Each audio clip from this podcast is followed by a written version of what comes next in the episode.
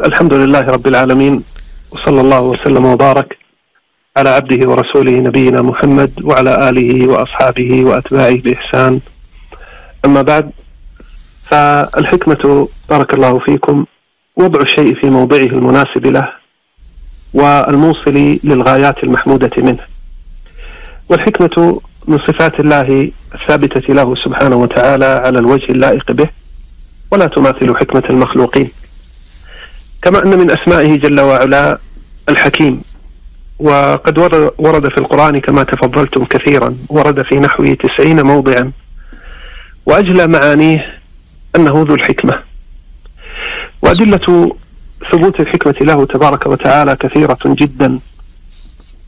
وقد ذكر ابن القيم رحمه الله في شفاء العليل اثنين وعشرين نوعا من الأدلة، يدخل تحت كل نوع جملة من الأدلة الشرعية.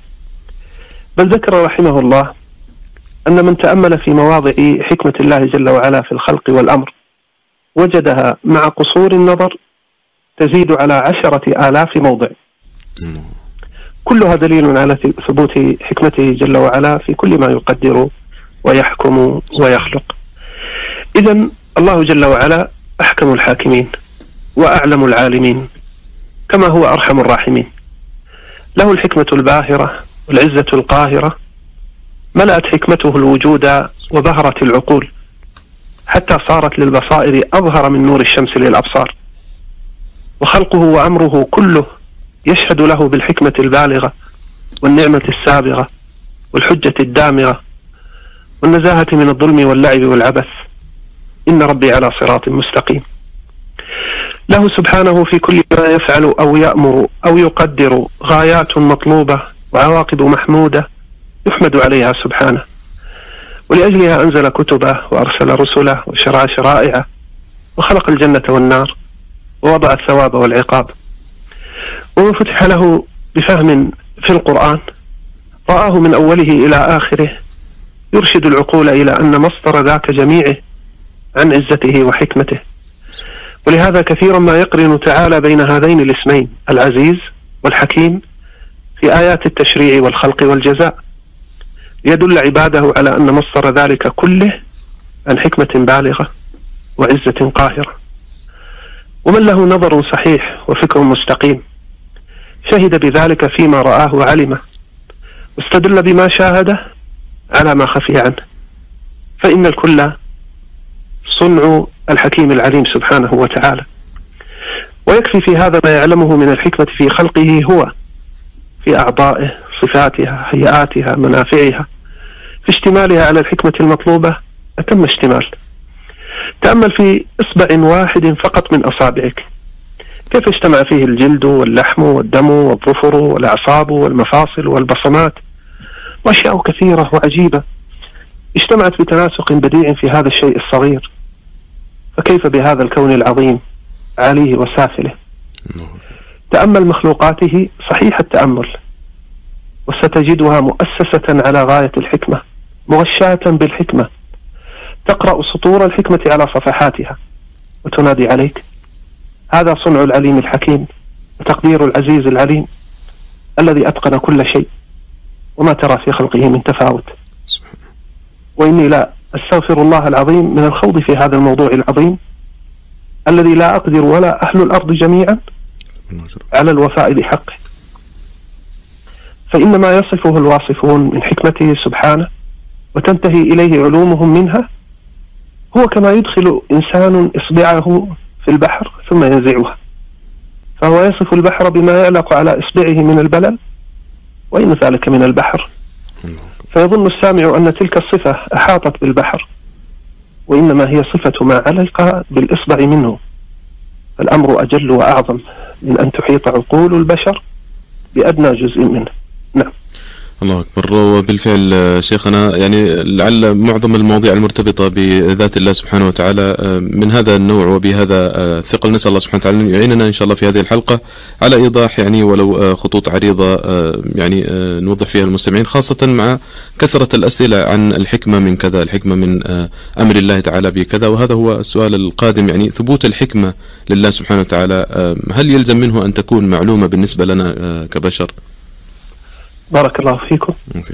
ثبوت الحكمة لا يستلزم ظهورها في كل موضع ولكل أحد. حكمة الله جل وعلا أعظم من أعظم من أن يحيط بها خلقه، بمعنى الله عز وجل ما خلق شيئا ولا شرع حكما إلا وله فيه حكمة مقصودة محبوبة له، لكن تلك الحكمة منقسمة إلى جلية وخفية، قد تظهر وقد تخفى، يعلمها من يعلمها ويجهلها من يجهلها، وقد يجهلها جميع الخلق، فهو سبحانه يعلم ما لا نعلم، قال إني أعلم ما لا تعلمون، فلا يستطيع أحد من الخلق الاطلاع على جميع مكنون حكمته سبحانه، ومن لم يسلم بهذا يلزمه مساواة الخالق والمخلوق في معرفة المصالح وجميع دقائق الحكمة. وكيف يستوي رب الأرباب والمخلوق من التراب؟ هل يسوى بين الظلوم الجهول وعلام الغيوب؟ والموفقون فهموا هذا وانتهوا إلى ما وقفوا عليه ووصلت إليه أفهامهم، وردوا علم ما غاب عنهم من ذلك إلى الذي هو بكل شيء عليم. تحققوا أن لله في كل ما خلق وأمر وأثاب وعاقب من الحكم البوالغ ما تقصر عقولهم عن إدراكه، وأنه تعالى هو الغني الحميد العليم الحكيم، وأنه لا يسأل عما يفعل لكمال حكمته وعلمه، والعباد يسألون إذ ليسوا كذلك. نعم. يعني هل البحث عن الحكمة في كل حكم قدري أو شرعي مسلك رشيد؟ آه لا شك أنه مسلك غير رشيد. من الخطأ العظيم أن يروم الإنسان الإحاطة بحكمة الله عز وجل في كل شيء، هذا من أوسع أودية الضلال، وكم سلكه من لم يوفق فضل وانحرف، ربما وقع في الكفر عياذا بالله. وصدق ابن تيمية رحمه الله حين قال: وأصل ضلال الخلق من كل فرقة هو الخوض في فعل الإله بعلة، فإنهم لم يفهموا حكمة له فصاروا على نوع من الجاهلية. من يسلك هذا المسلك يطلب شيئا فوق طاقته. لو قيل للإنسان عد كل حبات الرمال وجميع نجوم السماء لكان طلبا يستحيل القيام به، لأن قدرته أضعف من ذلك، فالعجز هنا راجع إلى ضعف المسؤول لا لأن الرمل أو النجوم معدومة. فحكمة الله إذن ثابتة لا ريب فيها، ولكن العقول أضعف من أن تحيط علما بها جميعا. بل أقول يا أستاذ عبد الله إن الإنسان لا يتمكن من الإحاطة بالحكمة من كل أفعال مخلوق مثله. والقاعدة المألوفة والعادة المعروفة أن الأعلم إذا تميز شيئا قليلا عن أجناسه وأشباهه لم يكن بد من أن يأتي بما لا يعرفون. واعتبر في هذا بما جرى بين موسى والخضر عليهم الصلاة والسلام، كيف أن موسى وهو الأعلم والأرفع منزلة قد خفي عليه شيء من الحكمة في بعض ما فعل الخضر، وقد قص الله عز وجل علينا قصتهما في سورة الكهف. وفي الصحيحين أن الخضر قال لموسى عليهما السلام: يا موسى إني على علم من علم الله علمني لا تعلمه أنت، وأنت على علم علمكه لا أعلمه. فالاختلاف في العلم سبب في خفاء الحكمة، فإذا كان هذا في حق مع مخلوق مع مخلوق، بل مخلوق فاضل مع مخلوق مفضول، فكيف في حق مخلوق جهول مع خالق عليم حكيم سبحانه؟ وقد أحسن من قال: وما سبب الخلاف سوى اختلاف العلوم هناك بعضا أو تماما، فكان من اللوازم فكان من اللوازم أن يكون الإله مخالفا فيها الأنام، فلو لم نجهل الأسرار عنها بلغنا مثله فيها المرامة. واعتبر في هذا أيضا يا أستاذ عبد الله الحيوان البهيم، فإنه يفهم فهما لائقا به، لكن لا يبلغ فهمه إلى أن يعرف حكمة الحكماء وتصانيف الأذكياء ومعارف الفطناء، فكذلك الحكماء لا يعرفون جميع حكمة الله، ولله المثل الأعلى. وإنني أقول على سبيل تقريب المراد: لو أن العبد علم نصف ما يعلمه الله جل وعلا لجاز أن تكون حكمة الله فيما جهلناه في النصف الآخر، فكيف والله تعالى يقول: وما أوتيتم من العلم إلا قليلا، وفي الصحيحين أن النبي صلى الله عليه وسلم لما ذكر قصة موسى والخضر قال: وجاء عصفور فوقع على حرف السفينة فنقر في البحر نقرة، فقال له الخضر: ما علمي وعلمك من علم الله إلا مثل ما نقص هذا العصفور من هذا البحر. وما أحسن ما قال بعضهم: إن نسبة عفوا إن نسبة علمنا إلى علم الله كنسبة لا شيء إلى ما لا نهاية له. إذن ليتنبه الإنسان لهذه القضية، فإنها مسألة مهمة يجب أن نستوعبها جيدا، فقد يزل المرء بظن سيء يظنه في ربه سبحانه، وقد يزل لسانه بكلمة يعترض بها على ربه تورده الموارد، وقد يتأثر بشبهات أهل الضلال في هذا العصر لا سيما من دعاة الإلحاد واللادينية، فإنهم كثيرا ما ينفذون في دعوتهم الضالة من باب الحكمة والتعليل أو من فروعه لا سيما ما يدعونه مشكلة الشر التي طرحت في الحلقة الماضية.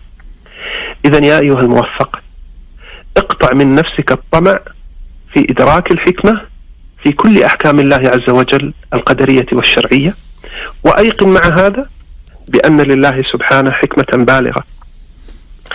أنت يا أستاذ عبد الله إذا كنت تثق بعقل إنسان وبمحبته لك وبصفاء قلبه، فإنك ستسلم لأفعاله وإن لم تفهم السبب في كل فعل له على وجه الخصوص.